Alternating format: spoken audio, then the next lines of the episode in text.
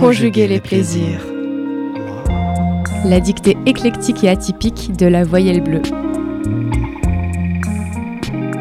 Bonjour à toutes et à tous et bienvenue dans ce quatrième épisode de Conjuguer les plaisirs de notre histoire.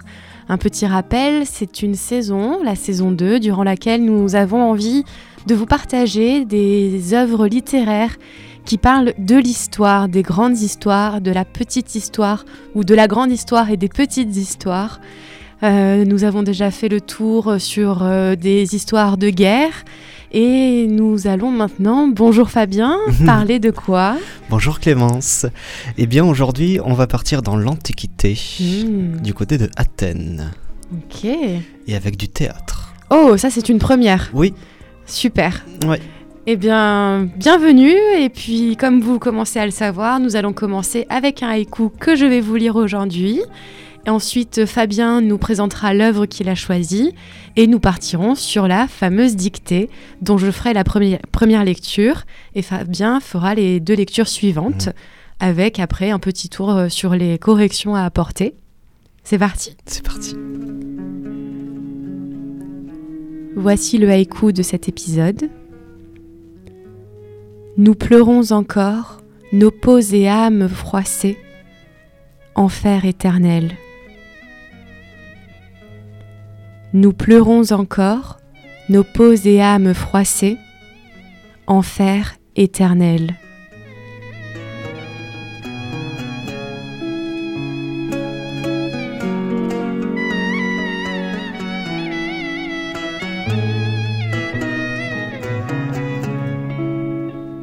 La dictée éclectique et atypique De la voyelle bleue. Fabien. Bah déjà merci beaucoup pour ton haïku et euh, bah, je crois que en fait ça devient une habitude d'avoir un haïku qui correspond bien au texte présenté euh, parce qu'effectivement aujourd'hui on va parler des cheveux blancs et de la façon dont on voit la jeunesse. Dans le texte que j'ai que j'ai choisi, euh, comme tu le rappelais lors du sommaire, eh bien c'est la première fois que l'on va parler d'un texte théâtral. Je sais pas combien d'épisodes on est, maintenant on doit être à une douzaine par là. Et donc voilà, première fois qu'on retrouve du théâtre et pas n'importe lequel. Aujourd'hui, on va parler de celui d'Aristophane. Donc on va partir dans l'Antiquité et on va parler déjà un peu de, un peu de date.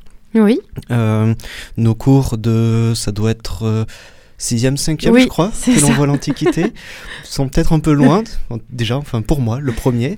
Euh, donc on, on va, on va rappeler euh, cette période que l'on appelle l'Antiquité, eh bien, euh, elle part de 3300 à 3200 avant Jésus-Christ, jusqu'à la chute de l'Empire romain, qui est datée à 476 après Jésus-Christ. Toujours avec les dates et pour se représenter un petit peu les grandes figures que l'on connaît à peu près tous, notamment au niveau de la littérature, j'ai pas pris les autres figures. Euh, le premier, Homère. Alors Homère est très difficile à dater, on ne sait même pas Mm. si c'est un seul et unique homme ou si c'est une pléiade de, de personnes qui ont écrit soit l'Odyssée ou l'Iliade, mais c'est daté grosso modo à 800 avant Jésus-Christ.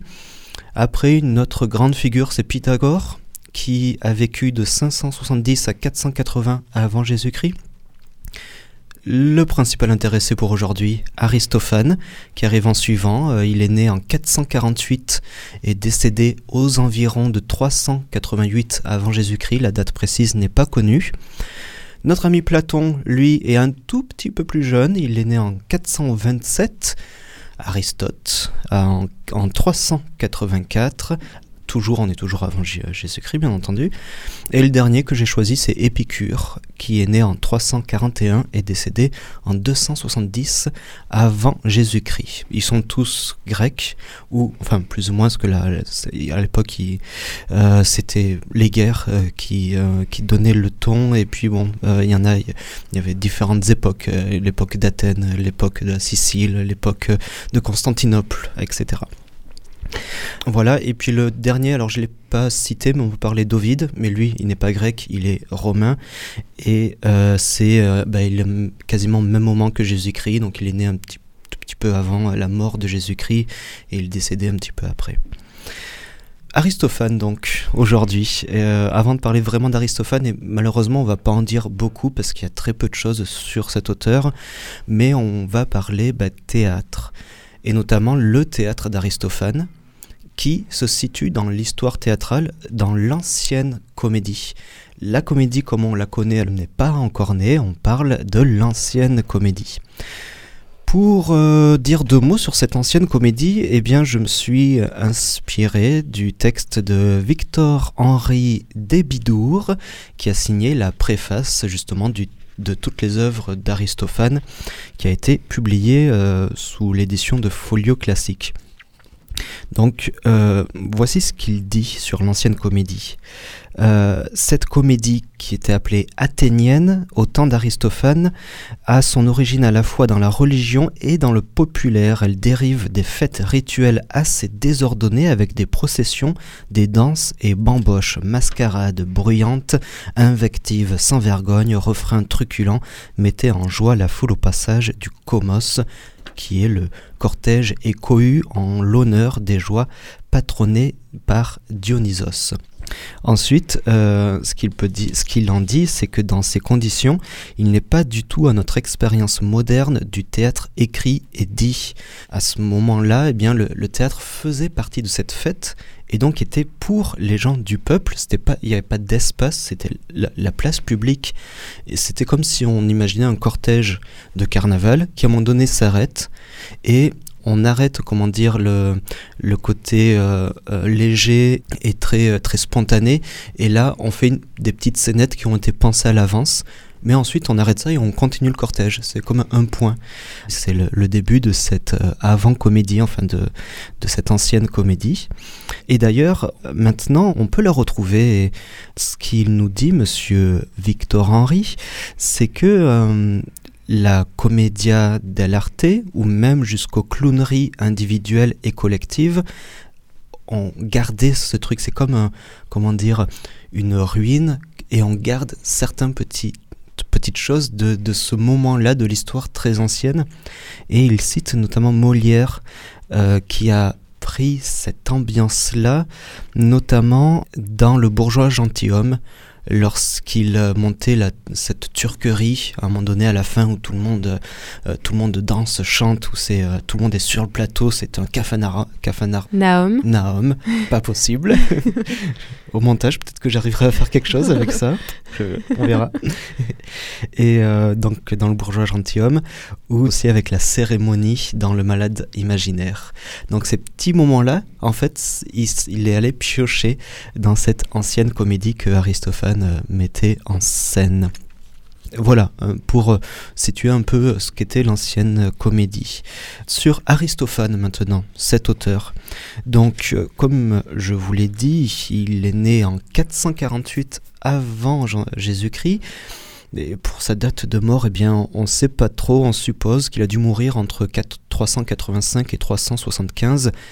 Sa carrière était brillante mais il y a eu apparemment des déceptions. On connaît ces pièces, les euh, acharniens, les cavaliers, les guêpes, les grenouilles, mais il y en a eu d'autres qui sont passés au deuxième plan, comme la paix et les, oiseaux, ou encore les nuées, qui sont même reliés au troisième plan euh, dans, les œuvres euh, gréco-romaines et notamment grecques de, de l'Antiquité, de cette période-là, entre 500 et moins 300, on va dire.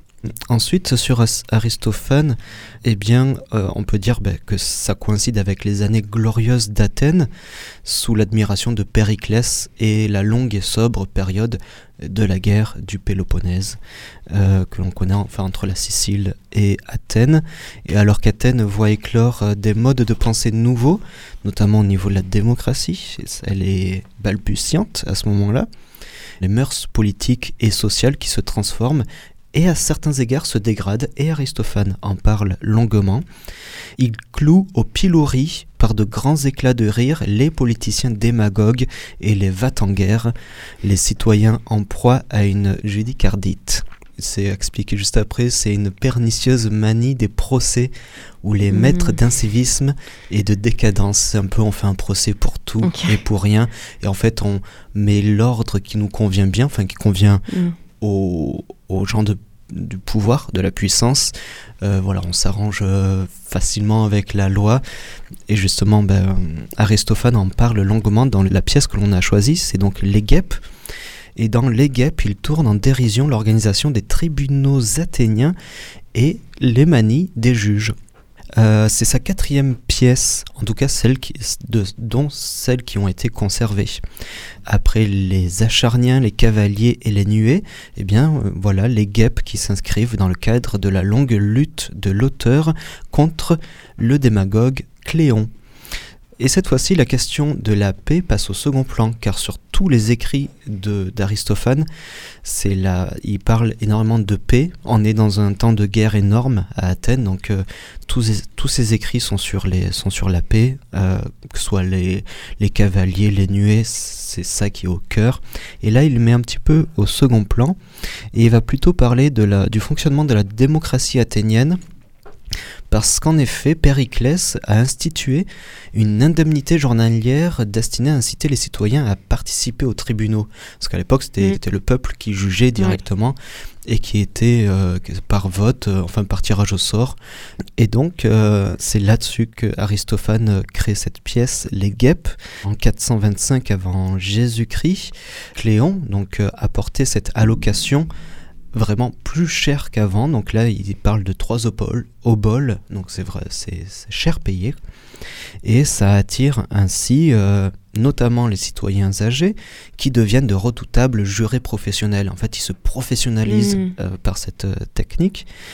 Et euh, ça accroît la, popu- la popularité de Cléon, mais en conséquence, nombre de citoyens se présentent dès l'aube devant les portes de l'Hélier, l'ancien tribunal, et règlent rapidement des affaires en cours, perçoivent leur euh, monnaie et sortent libres de leur journée. Donc en fait, c'est tout le système judiciaire qui trouve empathie, c'est-à-dire que les juges arrivent pour euh, faire de l'argent, ils jugent en deux temps, trois mouvements, n'importe qui, n'importe comment, et leur but c'est de faire le plus de jugements possible.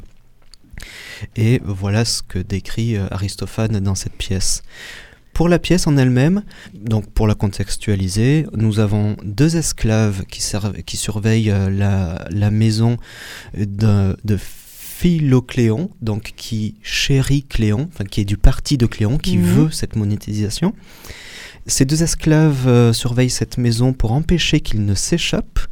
Celui-ci tente divers stratagèmes, ça échoue à chaque fois. Il y a un cœur qui représente les jurés.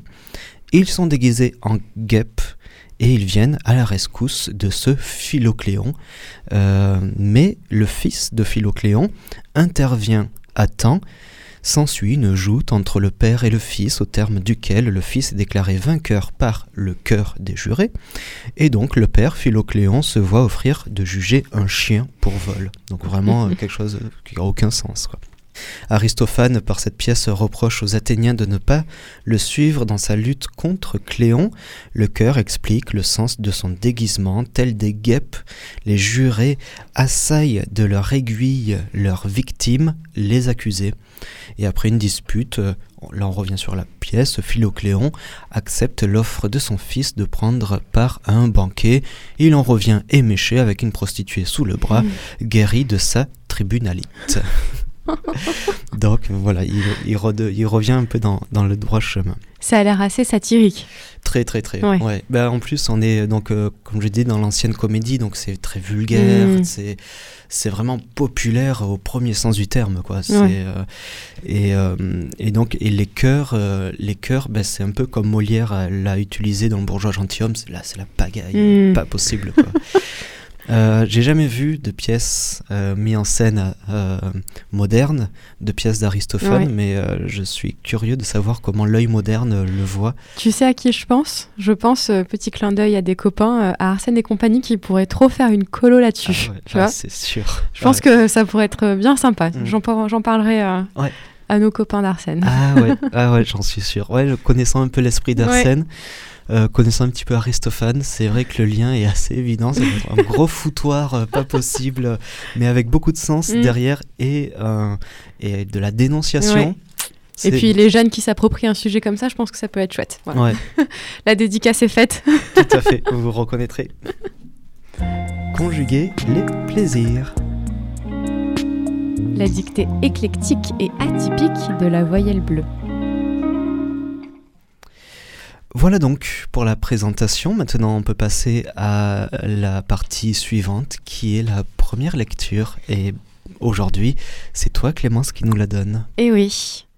Donc euh, pour resituer, je pense que tu l'as dit un peu plus tôt, il s'agit d'un extrait que, qui, est, qui est proclamé par le chœur, euh, donc, euh, qui sont plusieurs personnages déguisés en guêpes, c'est ça. Oui, et d'ailleurs, à l'intérieur, il y a un tout petit passage de didascalie. Si tu veux, je le dis. Comme ça, les gens, euh, quand ils entendront ma voix, savent que c'est un didascalie, que c'est pas dans la pièce en elle-même. très bien. Ok. Ah, nous étions autrefois aussi vaillants dans les danses que vaillants dans les combats. Rien que par cette armée-ci, Montrant leur dard, Oui, des hommes, et quels hommes? Jadis, certes, autant jadis, ainsi fut. Mais à présent tout cela s'est envolé, et nos tempes se fleurissent de cheveux plus blancs que neige. Mais il faut que sous ces cendres se retrouve l'étincelle d'une vigueur juvénile. Car ma vieillesse, après tout, se tient un peu mieux, je pense, que tant de nos jouvenceaux, de nos ruffians à frisette. merci. Ça me fait rire. Ouais, ben, en plus, ce vocabulaire, Oui. euh, je l'ai au- aussi choisi pour ça. Parce que c'est des mots qu'on n'a pas beaucoup l'habitude. Et les ruffians à frisette, j'ai Mm. trouvé ça tellement beau. J'adore. Et des vieux qui veulent euh, de redevenir jeunes et qui se croient jeunes, Mm. pleins de vigueur et prêts à être plus malins que tout le monde. Ça, j'adore. Donc voilà pour, euh, pour le, le cœur de jurés qui assaillent de leur aiguille leurs victimes, les accusés. Bah, moi, je suis Euh, prête. Tu es prête pour la dictée Je te vois, d'ailleurs, je vais me décaler un petit peu. Et aujourd'hui, je vais essayer d'avoir un bon rythme. J'ai répété, Clémence. Bravo. Donc euh, j'espère que ça va aller, mais n'hésite pas à me le dire si des fois je vais trop vite ou si euh, j'ai pas une bonne façon de faire. Donc je vous donne le, le- c'est pas le titre, hein, c'est juste que dans la, la pièce, eh bien avant la petite tirade, il y a marqué le cœur. Si vous voulez l'inscrire, euh, vous, vous pouvez. Et je vous donnerai aussi le didascalie. Je sais pas, la Clémence. didascalie. La didascalie, euh, à chacun de... On la met, on la met Oui. pas, ce sera pas bien grave, mais voilà, je vous la donne. Elle sera entre crochets lorsque je vous la donnerai. Très bien. Voilà. Le cœur, donc. D'exclamation. Nous étions autrefois... Nous étions autrefois aussi vaillants dans les danses. Nous étions autrefois aussi vaillants dans les danses.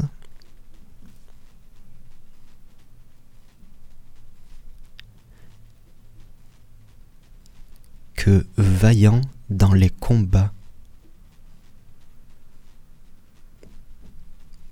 Que vaillants dans les combats, virgule. Rien que par cette arme-ci, rien que par cette arme-ci,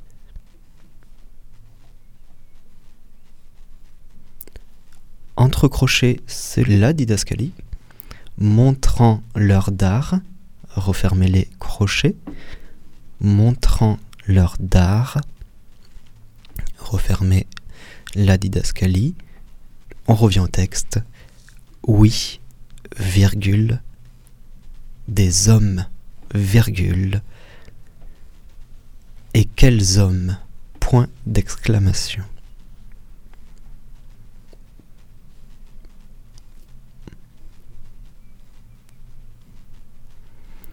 Jadis, virgule. Certes, virgule. Autant jadis, virgule. Ainsi fut. Point de suspension. je vous la répète en entier. Jadis, virgule, certes, virgule, autant jadis, virgule, ainsi fut, point de suspension. Mais à présent, tout cela s'est envolé. Mais à présent, tout cela s'est envolé, virgule.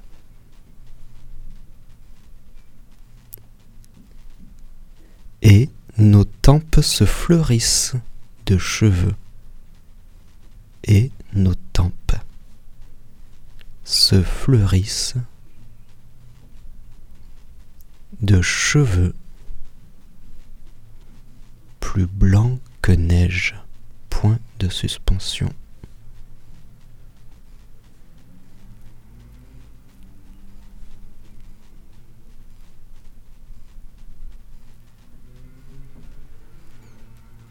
Mais il faut, mais il faut que sous ces cendres,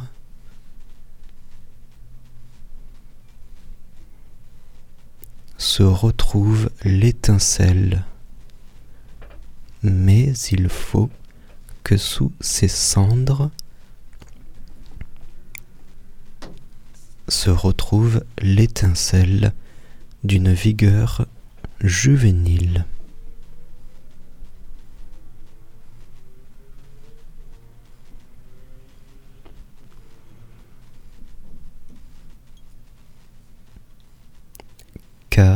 Ma vieillesse, virgule, après tout, virgule,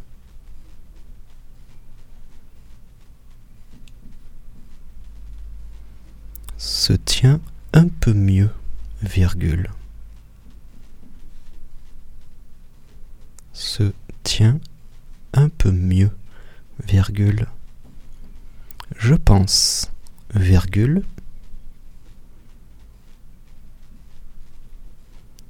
que tant de nos jouvenceaux, que tant de nos jouvenceaux, virgule,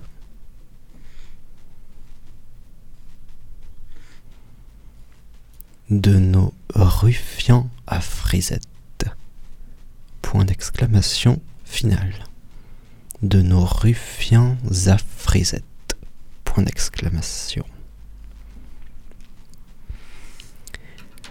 Et voilà pour la dictée. Comment ça a été Clémence?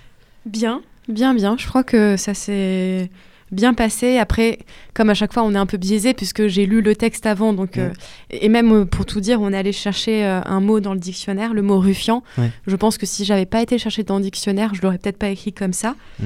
Euh, on, on en parlera juste après Ouais. ta, ta dernière lecture. Mais je crois que ça s'est bien passé. Ouais, Et vous, les auditeurs, dites-nous. Ouais, écrivez-nous sur Facebook au, au fur et à mesure des, vous des commentaires, euh, Mm. écrivez en privé, en public, comme vous voulez, mais, mais on aime bien voir vos retours.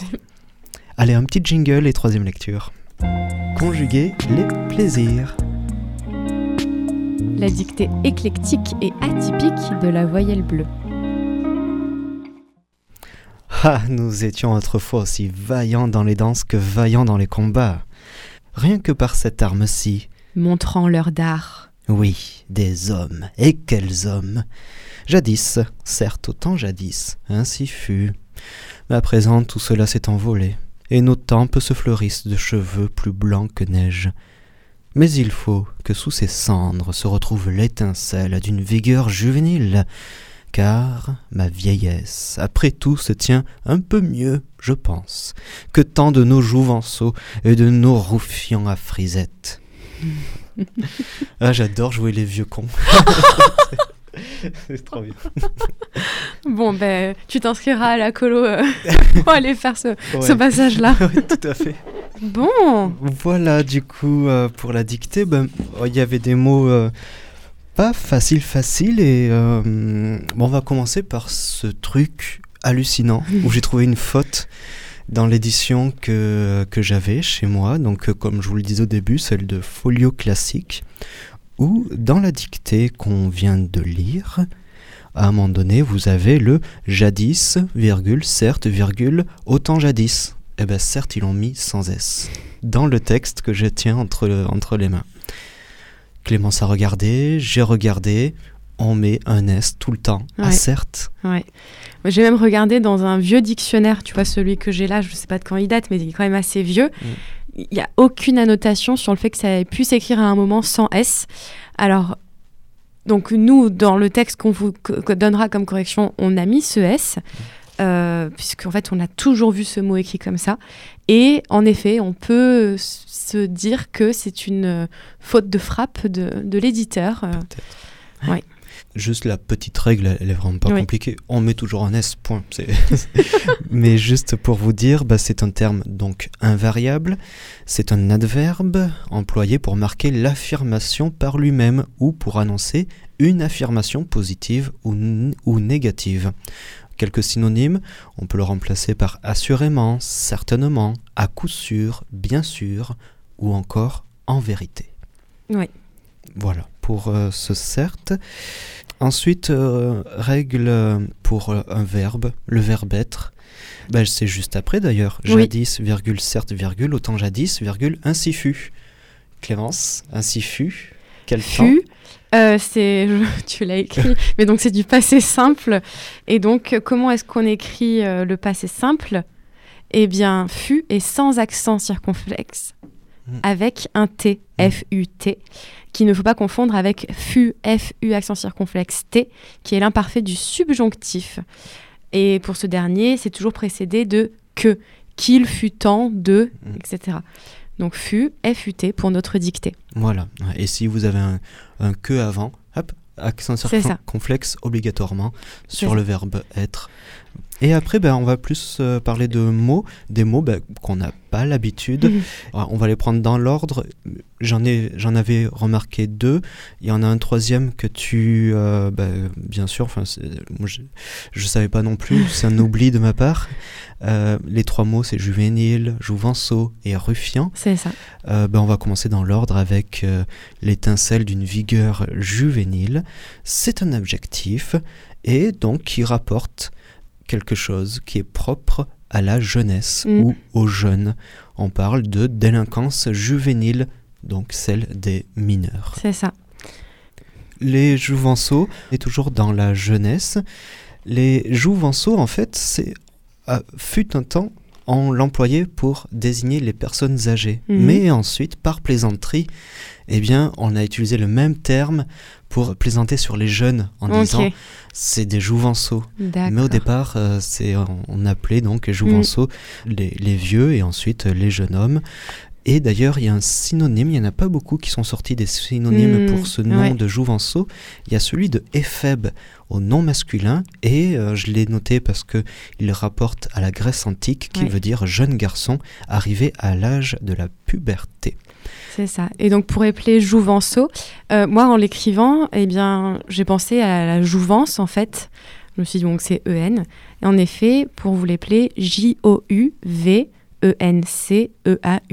J-O-U-V-E-N-C-E-A-U-X. On met un X puisque là on parle de nos Jouvenceaux, donc hmm. au pluriel. on, et euh, on aurait pu parler de jouvencelle oui, si c'était euh, au féminin. C'est ça. Et donc pour ruffian, eh bien, je suis allée chercher le dans le dictionnaire en découvrant le texte de la dictée juste avant qu'on lance l'enregistrement. Ruffian, des, ce sont des hommes débauchés. Et pour vous les plaire, R-U-F-F-I-A-N, S, pour le cas de notre dictée, puisque c'est encore une fois au pluriel. Mmh. Ruffian. Mmh. Voilà. Et d'ailleurs, j'ai pas fait euh, ce dont tu viens de faire pour juvénile. Bah, je, vais vous l'appeler euh, J-U-V-E, accent aigu, N-I-L-E. Oui. Et donc, euh, c'est un adjectif. juvénile, c'est la vigueur qui est juvénile. Euh, voilà. Il y a euh, un petit truc sur lequel j'avais envie de revenir, ce sont les verbes pronominaux qu'il y a dans le texte. Euh, c'est une erreur qui se trouve assez facilement entre le S apostrophe EST ou le C apostrophe EST. Je vois l'exemple mais à présent tout cela s'est envolé. Eh bien, s'est envolé, c'est S apostrophe EST, envolé, E-N-V-O-L E accent aigu, puisqu'il s'agit du verbe pronominal s'envoler. Et quand on parle d'un verbe pronominal, c'est qu'il y a euh, le pronom euh, en même temps qui s'accorde avec le verbe. Donc se, me, te, etc. Donc il ne faut pas faire cette petite erreur. Elle, est, elle passe souvent inaperçue parce que très peu de gens font. C'est pas une, erreur qui fait saigner les yeux, on va dire dans la lecture courante qu'on peut faire, mais c'est très important. Et juste après, il y en a un autre, nos tempes se fleurissent, c'est aussi un verbe pronominal, mais cette fois-ci, il est euh, plus simple à, entendre. je ne pense pas qu'on mette un CE à cet endroit-là. Mais voilà, c'était le petit rappel que, que, je voulais faire sur les verbes pronominaux. Super, merci beaucoup. Dernière chose, euh, pour le mot d'art, euh, c'est pas un mot que moi j'ai l'habitude d'écrire comme la dernière fois on a eu le mot pi Mmh, dans ma dictée. Donc le mot d'art, je l'épelle D-A-R-D. Et euh, chaque guêpe n'a qu'un seul dard, donc il ne faut pas mettre de S à l'heure, puisqu'elles ont chacune un dard, l'heure, L-E-U-R, et pas de S à dard non plus, D-A-R-D. Mmh. Voilà, je crois que cette fois on a fait le tour. Très bien. Excellent. Super. Eh bien, merci beaucoup. Clémence, pour avoir rajouté ces, ces petites choses. J'espère que vous avez bien apprécié ce petit tour dans l'Antiquité. Merci beaucoup. Moi, je suis très contente de que tu nous aies apporté un peu tous tes vieux souvenirs, comme tu disais, de la sixième et de la cinquième mmh. sur l'Antiquité. Et je trouve que c'est des œuvres qui, qui ne se partagent pas trop, en fait, quand on quand on n'est pas dans le milieu scolaire. J'ai pas l'impression que ce soit quelque chose dont on parle beaucoup quand on parle de nos lectures. Et je trouve que bah, dans notre histoire, puisque c'est le thème de cette saison 2, ce, genre de texte est le bienvenu. Et on peut dire maintenant qu'on a fait euh, une œuvre théâtrale dans Conjuguer les plaisirs, en espérant que ça a pu plaire à nos, à nos auditrices et à nos auditeurs. Et n'hésitez pas, de vous plonger, n'hésitez pas à vous plonger dans l'œuvre d'Aristophane. C'est hyper léger, plein de soleil, euh, plein de, situations euh, ubuesques, et ça fait vraiment du bien. Très bien, c'est noté. J'espère que vous avez noté aussi de votre côté. Merci Clémence. Merci à toi. À une prochaine. Et à la prochaine. As-tu une idée? Oui, je t'en ai déjà parlé. La beauté du ciel. Ah. Voilà. Super. J'ai déjà dit le nom, euh, qui parlera, euh, vous verrez, de l'histoire d'une grande actrice et de sa famille et de l'histoire de la vie aussi avec la venue d'un enfant. Hmm. RS, c'est le seul indice que je vous donne. À dans 15 jours.